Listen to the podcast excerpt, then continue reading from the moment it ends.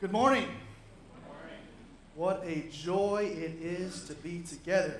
Amen. To worship our glorious Lord, sing songs about the gospel, to freely open His Word and enjoy Him through receiving the Word. This is great. This is great. And because it's great, let us start this time with a word of prayer. Holy Father, we have already enjoyed a time of singing in which glorious truths of the good news of Jesus were proclaimed. And as the last song declared, so our hearts are filled with wonder that you would leave the perfection of glory to step into time, to take on flesh, to save unworthy sinners, to die a criminal's death, that in our hearts your grace would shine. How can it be that we are recipients of such boundless love? Now, Father, we come to your word this morning expecting great things because your word is a lamp unto our feet and a light unto our path. Father, we ask humbly, yet boldly, that you would guide us. For we know that your word, every bit of it, is profitable for teaching, for reproof, for correction, for training in righteousness. Father, as we behold your goodness this morning, we express our desire to grow in maturity, that we might be equipped for every good work. And so we submit this time to you. We submit ourselves to you. And from our heart, we declare to Christ be the glory. We pray in his name. Amen. Amen. This week, I read an article discussing why and people enjoy sharing things on social media, in person, by way of giving gifts, whatever the case may be. And of all the reasons, three of them really stood out to me. Number one, we share things, we share things that we find remarkable.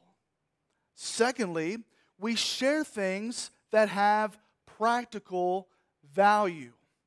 And third, we share things that include the element of story. And our text this morning offers all three. It offers a reflection of a true story about the remarkable person and work of Christ, which undoubtedly offers practical value in the area of life and godliness. So, if you would, please open your Bible to 1 John and let us consider together the first seven verses. And out of respect for the Lord and His Word, let us stand as we consider this glorious text. Again, 1 John chapter 1, verses 1 through 7. That which was from the beginning, which we have heard, which we have seen with our eyes which we looked upon and have touched with our hands concerning the word of life. The life was made manifest, and we have seen it and testify to it and proclaim to you the eternal life, which was with the Father and was made manifest to us. That which we have seen and heard, we proclaim also to you, so that you too may have fellowship with us. And indeed, our fellowship is with the Father and with his Son, Jesus Christ. We are writing these things so that our joy may be complete. This is the message we have heard from him and proclaim to you that God is light and in him is no darkness at all. If we say we have fellowship with him while we walk in darkness, we lie and do not practice the truth. But if we walk in the light, as he is in the light, we have fellowship with one another. And the blood of Jesus, his son, cleanses us from all sin. This is the Word of God. Please be seated.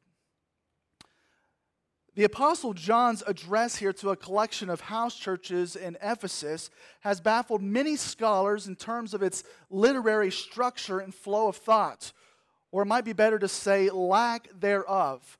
It doesn't resemble a letter, a formal letter at least, because it foregoes a customary greeting and a formal closing. And this likely denotes a sense of urgency and importance surrounding the subject matter. And some see John's writing as somewhat of an essay, unveiling realities concerning a right understanding of the person and work of Christ. And this is closer in my mind to John's intention, but because John, throughout his address to his audience, tenderly calls them my little children, it seems best to view this text as a thematic series of notes for our modern vernacular, maybe we would even call these blog posts. They're written from a pastoral perspective, offering practical counsel for living for the honor of Christ. And one difficulty in examining John's text is simply following its progression. Unlike Paul and others who are much more linear in developing statements and arguments, John is very circular. He often will stop mid sentence to chase a theological rabbit trail before returning to his original thought. Does anyone, anyone else have that problem? And because of this, I find that it's best to observe this text thematically. And as we make our way through the text, what we want to do is look for the big picture themes and big picture applications. And from picking up clues from the text itself and considering historical documentation, we can deduce that John's audience comprised of at least three groups of individuals. We can call the first group the committed. The committed. These were folks who held fast to the message of eternal life as handed down by Jesus himself. Namely, we're talking about the apostles. In fact, in the first five verses of First John, the word we is used eight times exclusively and authoritatively of the apostles. Now, we can move from there and call the second group the confused. We have the committed, now we have the confused. And within the community to which John writes, there was much talk and debate about the person and work of Christ. Some who were influencing John's audience held a very low view of Christ and thus overvalued obedience to the law of Moses. Others had an extremely high view of Christ, so high that some folks were saying there is no way that the divine Son took on flesh to dwell among men. Not possible that he would come to live a physical, perfect life and die a physical, real death. And they were saying this because for these folks, for the divine, for the spiritual to take on material was absolutely unthinkable because anything material was viewed as sinful and evil. But both camps here were absolutely missing the mark of the character and work of Christ. So John comes on the scene tenderly and yet boldly, and he offers a balanced Christology. Now we have a third group. We could call this group the corrupt. We have the committed, we have the confused, and now we have the corrupt. These are the individuals who had reached the conclusion and were publicly campaigning that Jesus was not the Christ. And by doing so, they were denying the Father and the Son. We read about these people in 1 John chapter 2, verse 19, also in verses 22 through 23. Let me read those verses to us. John writes, They went out from us, but they were not of us. For if they had been of us, they would have continued with us. But they went out, that it might become plain that they all are not of us.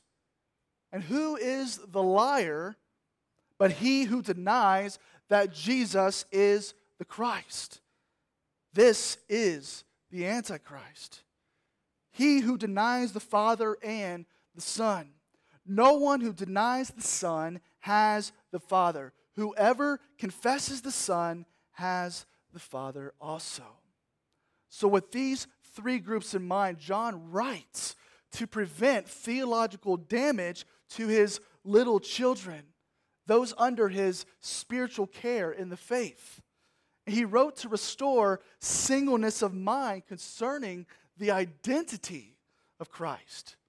And he did this because he understood the link between right theology and right application, right thinking about who God is, and right living for the honor of God. And so, throughout John's blog series, as it were, he states in five different places why he is writing. If you're taking notes, write these references down. 1 John chapter 1 verse 4. Also chapter 2 verse 1, chapter 2 verses 12 through 14, chapter 2 verse 26, and then chapter 5 verse 13. Very simply, these verses point out to us that John's multifaceted purpose is this he wanted to promote joy in the life of the believer. He also wanted to motivate the believer away from sin. And he wanted to warn against false teaching and ungodly associations.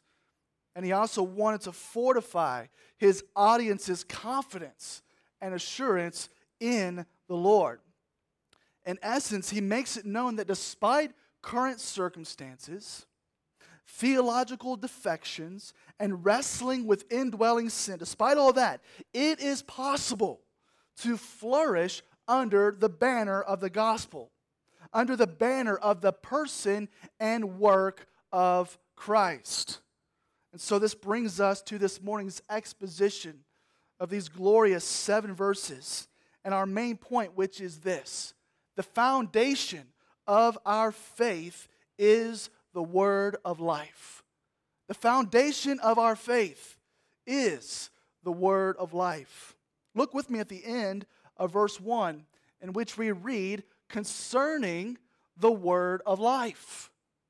Before John can disclose practical details about living in light of truth, he has to and wants to lay a theological foundation for his readers.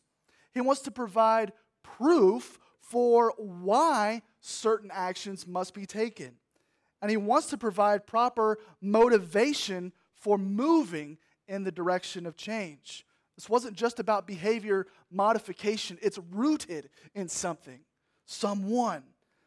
Now, some translations rearrange the Greek to make it very obvious at the onset that Jesus is the one being talked about.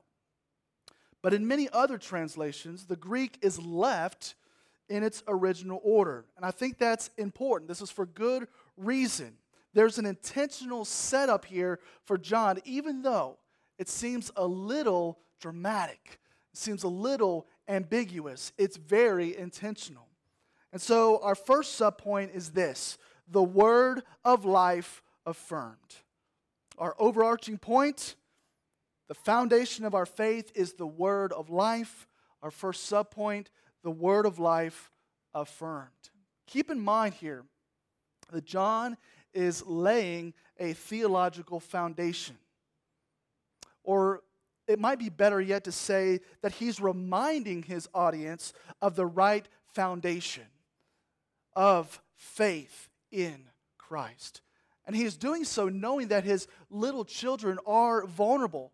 And so he approaches the subject with very great pastoral tenderness and sensitivity. And the ambiguity here serves to reflect the mystery of the gospel, the mysterious unfolding of God stepping down into time on earth as the incarnate Christ. And so look with me at verse 1. He begins here that which was from the beginning, which we have heard. And to those who were inclined to take an overly high view of Christ, they would be quite pleased at this point, for it seems like John is talking about a message. After all, a message can have a beginning, a message can be proclaimed, a message can be heard. And to this point, John is less offensive to those who found the physical realm to be evil. But then he doesn't skirt around the truth. He digs in, he adds weight, he adds depth, and he even adds offense to what he is trying to convey. He writes, and we are reading on in verse 1 which we have seen with our eyes, which we looked upon, which we have touched with our hands concerning the word of life. It is here that John makes it clear that what he is discussing is not just a message, but an object, and better yet, a person, the very word of life. And pointing to the sensory experiences of the apostles, he states that they have seen the word of life. They have intently observed and analyzed this word of life. They have touched the word of life. And John, of all the apostles, knew full well the experience of nearness to the word of life. For he was one of Jesus' inner circle. He was one who was closest to the word during the word's earthly ministry. And he had the privilege of literally, physically leaning on the Word. And I can't help but think of the Gospel of John, chapter 20, verses 19 through 29, which details the resurrected Word appearing to the disciples and showing them his literal hands and his literal side where he had been pierced. And then, because Thomas was not present, he then goes to Thomas to be touched for the purpose of belief. And there the word said to Thomas that he believed because he had seen. But then he goes on to say that those who believe but have not seen are blessed. In other words, blessed are those who have the eyes of faith to believe. So John discusses the apostles' firsthand experience of the word as proof for right belief and understanding correctly that very word of life. And in typical fashion at this juncture, John hears a key word, that word being life. And he gets gloriously distracted. He decides to take a break from his initial flow of thought to elaborate upon this concept, this reality of life. And so he inserts here a parenthetical statement that we would do very well not to overlook. Look at verse 2. It says the life was made manifest. And we have seen it and testify to it and proclaim to you the eternal life which was with the Father and was made manifest to us. Study that verse for a minute. See the opening, see the closing. Notice the bookends here. Was made manifest. That's the point. The word of life was made manifest. And that gives us our second subpoint this morning the word of life revealed. The word of life revealed. The fact of the word of life being revealed is very reminiscent of what John writes in the prologue of his gospel, which was read earlier to us by Ben. And speaking of Ben, wasn't the music just glorious this morning? It never gets old singing the gospel. Amen?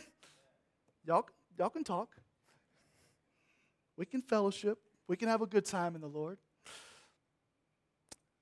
John's Gospel, chapter 1.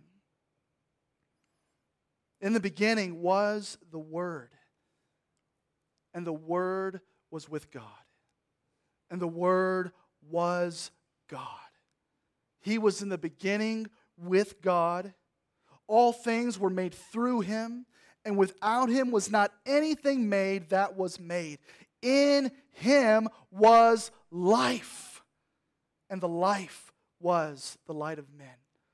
And the light shines in the darkness, and the darkness has not overcome it.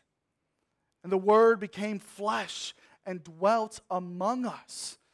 And we have seen his glory. Glory as of the only Son from the Father, full of grace and truth. The Word was in the beginning. The Word existed eternally in the past with the Father. The Word created all things.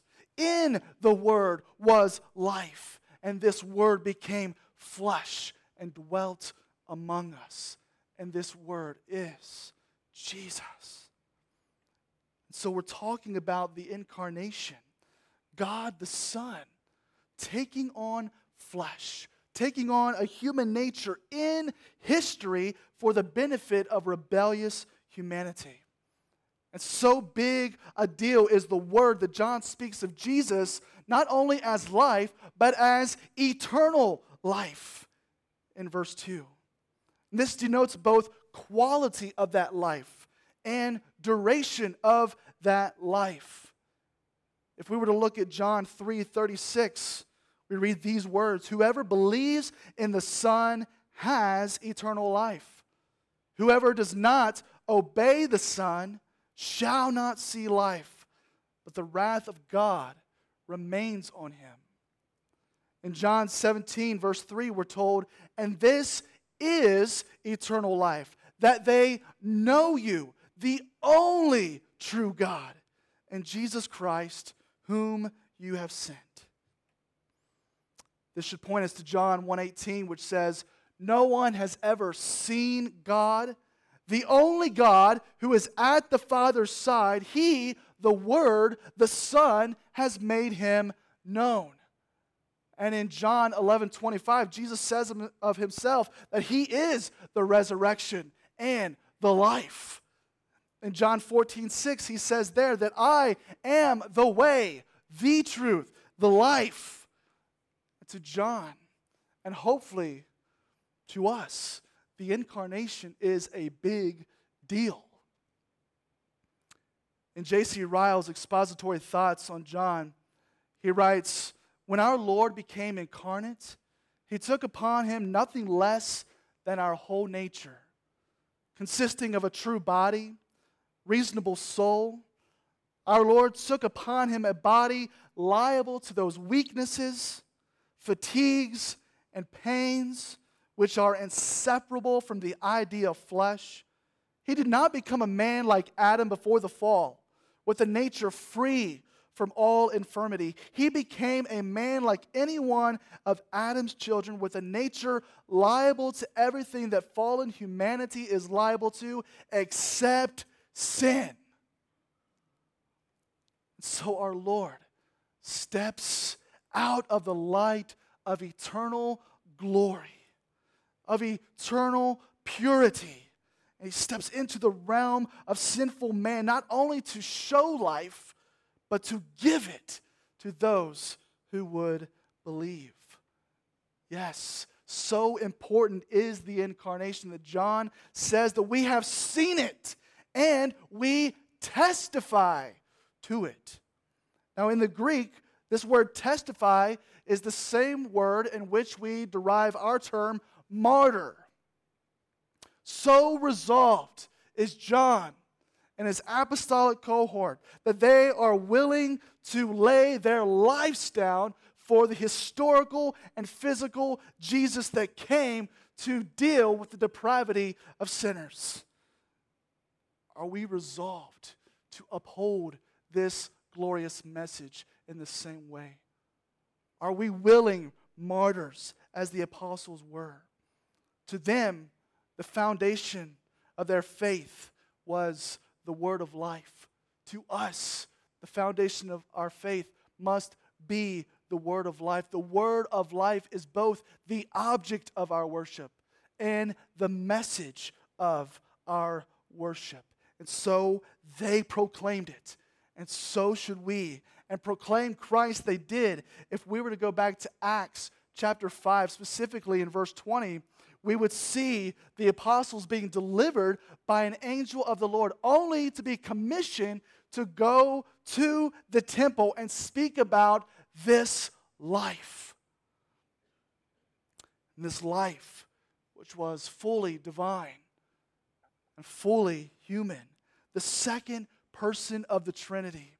God the Son, revealed in the context of time to live a perfect life in the place of sinners, to die a wretched death that only they, we, deserve.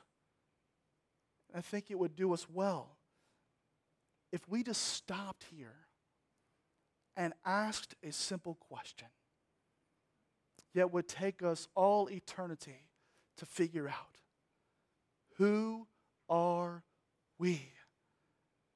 That God would come to rescue us in this manner. Who are we?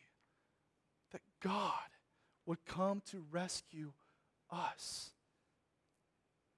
to leave heavenly perfection, to rescue those who only spurned his name, hated his cause, and hated his people. Who are we, church, to be loved by a God so great? We must see what kind of love. That the glorious grace of our Lord has been lavished upon us. That we have been visited by mercy let us never forget passages like Ephesians chapter 2, 1 through 5. I invite you to turn there. Ephesians chapter 2, verses 1 through 5.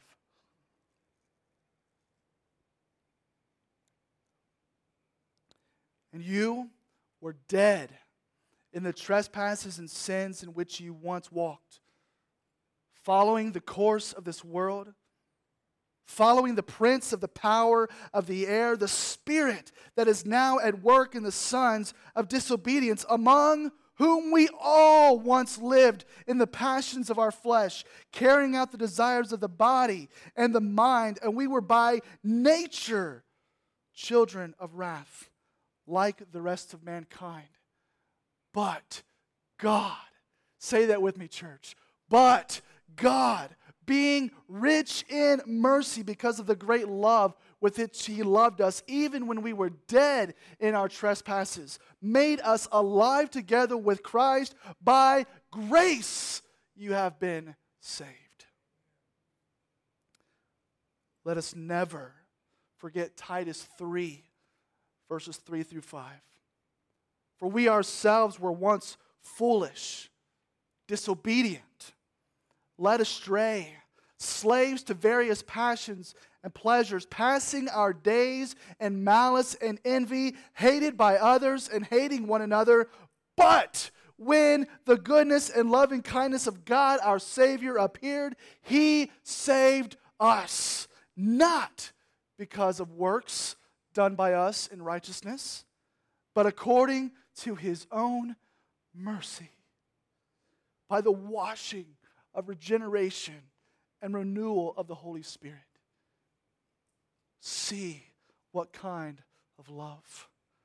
What about 2 Corinthians 5:21? For our sake he made him to be sin who knew no sin, so that in him we might become the righteousness of God. Who are we to benefit from the glorious grace of our Lord?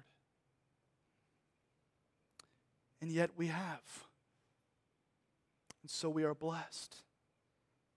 John, on behalf of the apostles, affirms Jesus Christ as the foundation of the faith.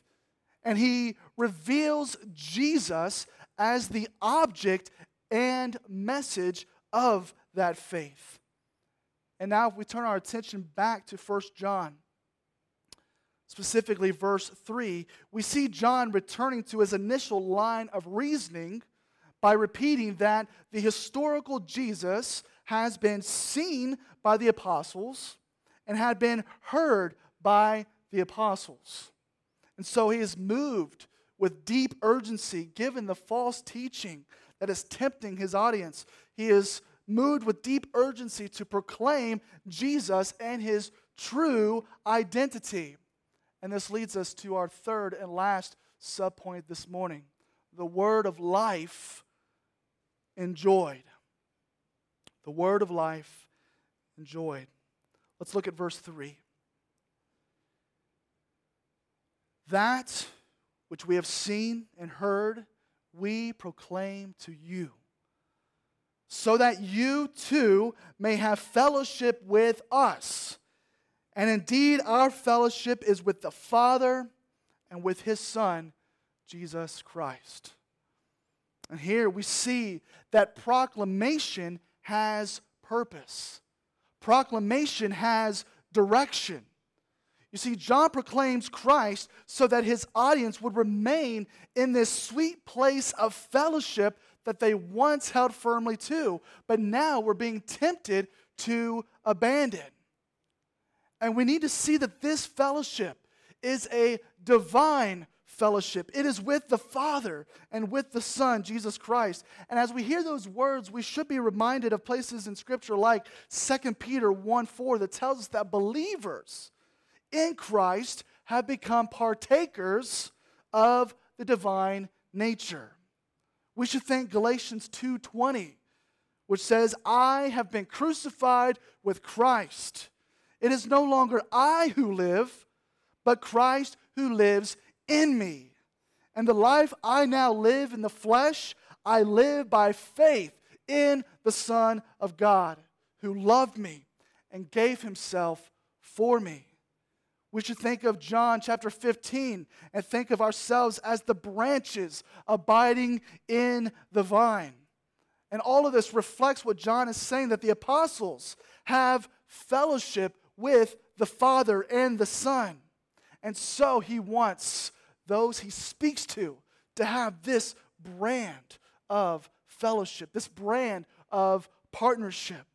And so we need to see that this fellowship is not only divine and vertical, this fellowship is also horizontal. There's an earthly component to it, there's a relational component to it. And so John says here that we proclaim the word of life to you so that, so that what? You too may have fellowship with us. And this is something, dear friends, that only the gospel can accomplish. That people who once hated God and his people would enter a type of fellowship in which there is unity of mind and heart concerning the word of life, and those resolved to corporately together bear witness to this word of life. And fellowship is simply a mutual enjoyment of the things of the Lord. It's a participation in the things of the Lord. In other words, what we're saying is when we together, corporately, get together and enjoy God, we are sharing in what matters most to God. We are about the business of adopting His ways and His thoughts. We care as He cares about the salvation of souls. We desire to spend time together with Him, and we have the ability in Christ to do just that. It is not and should never be burdensome for us to spend time together in prayer. It is not burdensome and should never be for us to spend time together examining the Word. Fellowship is a delight. It's a delight. It is something to be enjoyed. For it was something, dear friends, that was purchased by the very blood of our Savior. If we look at verses 5 through 7, we will see that this brand of fellowship is pure. It's a pure fellowship, it's a truthful fellowship, it's a light filled fellowship. Verse 5 This is the message we have heard from him and proclaimed to you that God is light, and in him is no darkness at all. If we say we have fellowship with him while we walk in darkness, we lie. We do not practice the truth. But if we walk in the light as he is in the light, we have fellowship with one another. And the blood of Jesus, his son, cleanses us from all sin. Now, Lord willing, in a series of future messages, we will unpack these verses in greater detail. But for now, just take note that fellowship is a product of walking in the light, living life in purity, communing with the one in whom there is no darkness. True biblical fellowship is a holy fellowship. Now, you may have noticed that I skipped over verse 4. I did that on purpose, but let's read it together. And we are writing these things so that our joy may be complete. We are writing these things so that our joy may be complete. Now, if you have a study Bible, you may have a footnote that says some manuscripts insert the word your instead of our. Now, I freely admit that in the Greek there is a little bit of ambiguity here, but I do think the word our fits better, especially in light of 3 John chapter 1 verse 4 in which he says himself, I have no greater joy than to hear that my children are walking in the truth. So, in John's tender, his pastoral tone, he, along with the apostles, those who are holding fast to the word as handed down from the word of life, he derives joy from the spiritual growth of God's people. He wants their growth and godliness to promote his joy in the Lord. And that is a good and God honoring, God glorifying thing. He wants his apostolic cohort to rejoice, knowing that their labor has not been in vain and that the gospel, this word of life, is being proclaimed and is bearing fruit as God intends. And I can stand here before you this morning and attest without a doubt that the elders of this church and like minded churches around it find great joy in watching God's people become more devoted to Him through enjoying Christ. Am I right, Pastor Rick? And simply, in this very simple message, to those of you who are living in accordance with the affirmed word of life, according to the revealed word of life. I pray that you continue enjoying the fellowship that we have in the Father and in the Son and with one another. This is what Christ has done, that we might know him, that we might enjoy him, that we might live for his glory, that we might proclaim this message, that others would enjoy this fellowship with us. Let us strive to keep the main thing, the main thing. Amen. Strive to promote Jesus as the treasure of our lives. Strive to stay unified despite the many winds of doctrines that we face in our culture. Let us stand firm on Christ, the solid rock, who is our foundation, and refuse to be tossed around by cultural tides. We need, we need, and we can link arms with one another. We can stand resolved to proclaim Christ and Christ crucified as our hope and as our joy. See what kind of love, church. See what kind of love. And yet, as we enjoy this fellowship of light, could it be that there are some among us who have no share in that fellowship?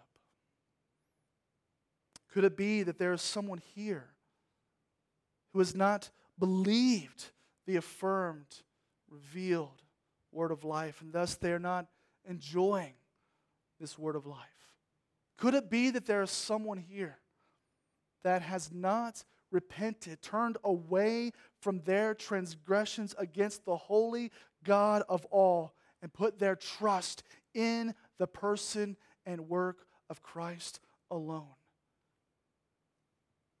if you find yourself in that position, let me say this Christ died to save sinners from your enslavement to sin, your enslavement to pornography, your enslavement to anger, your enslavement to envy, your enslavement to greed, your enslavement to people pleasing, your enslavement to self love, your enslavement to fear, your enslavement to all things pertaining to the darkness. Christ came to deal with that. So don't for a moment let this world hold you hostage. Turn to Christ. Submit to Christ. Today is the day that you are hearing this message of the great and glorious love and mercy of Christ. So today is the day to respond to this message. Christ commands that he be your treasure. Today could be the day that you begin treasuring the reality that God the Son took on flesh to rescue you from your eternal doom. He was revealed that you might know and have life eternal. So, dear soul, run from the darkness. Run from the darkness and begin enjoying life eternal. Nothing in this world will satisfy. Jesus is the only one designed to do that. So lay down your weapons of resistance and turn to Jesus today. Lay down your pride and run to the only one who has the remedy for your sin and your separation from God. To repeat John chapter 3, verse 36. Whoever believes in the Son has eternal life. Whoever does not obey the Son shall not see life, but the wrath of God remains on him. May this not be said of anyone here, that the wrath of God remains on them. Run to Jesus. Church, the word of life is our foundation let us affirm him. Treasure the fact every single moment that he has been revealed. Let us resolve to proclaim, like Paul, not ourselves, not any of our programs, any of our gifts and talents, but proclaim Christ Jesus as Lord. And let us, as we link arms in our fight against sin, our fight against the many winds of doctrine. Let us enjoy fellowship together with Him and the multitudes that He has delivered from darkness. Church, see what kind of love. Let us pray.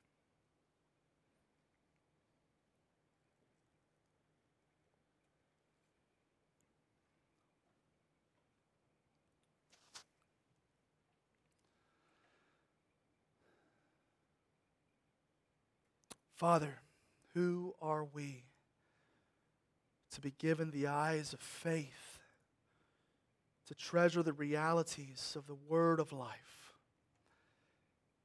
Father, we praise you that you, through your Son, entered into history that we might enter into heaven.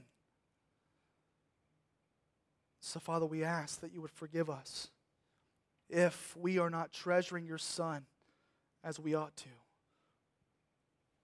Oh, Father, we come to you humbly and yet boldly, knowing that you are the one who gives grace for change. You give hope for a bright future. You give the resolve for maturity in the things of the Lord.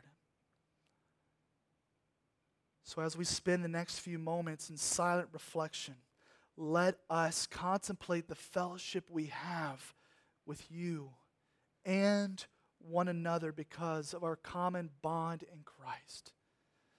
Help us not take any of this for granted. Father, again, for the one who might be here, who is enslaved to sin, whom the wrath of God remains on. Oh, Father, be so kind to crush them under the weight of their sin that they might see clearly with the eyes of faith that you give their need of Jesus. Lead them to the cross. Lead them to yourself through your Son. Father, for those of us who believe, we praise you. And we, with one heart and one voice, we declare all praise be to Christ from now into eternity.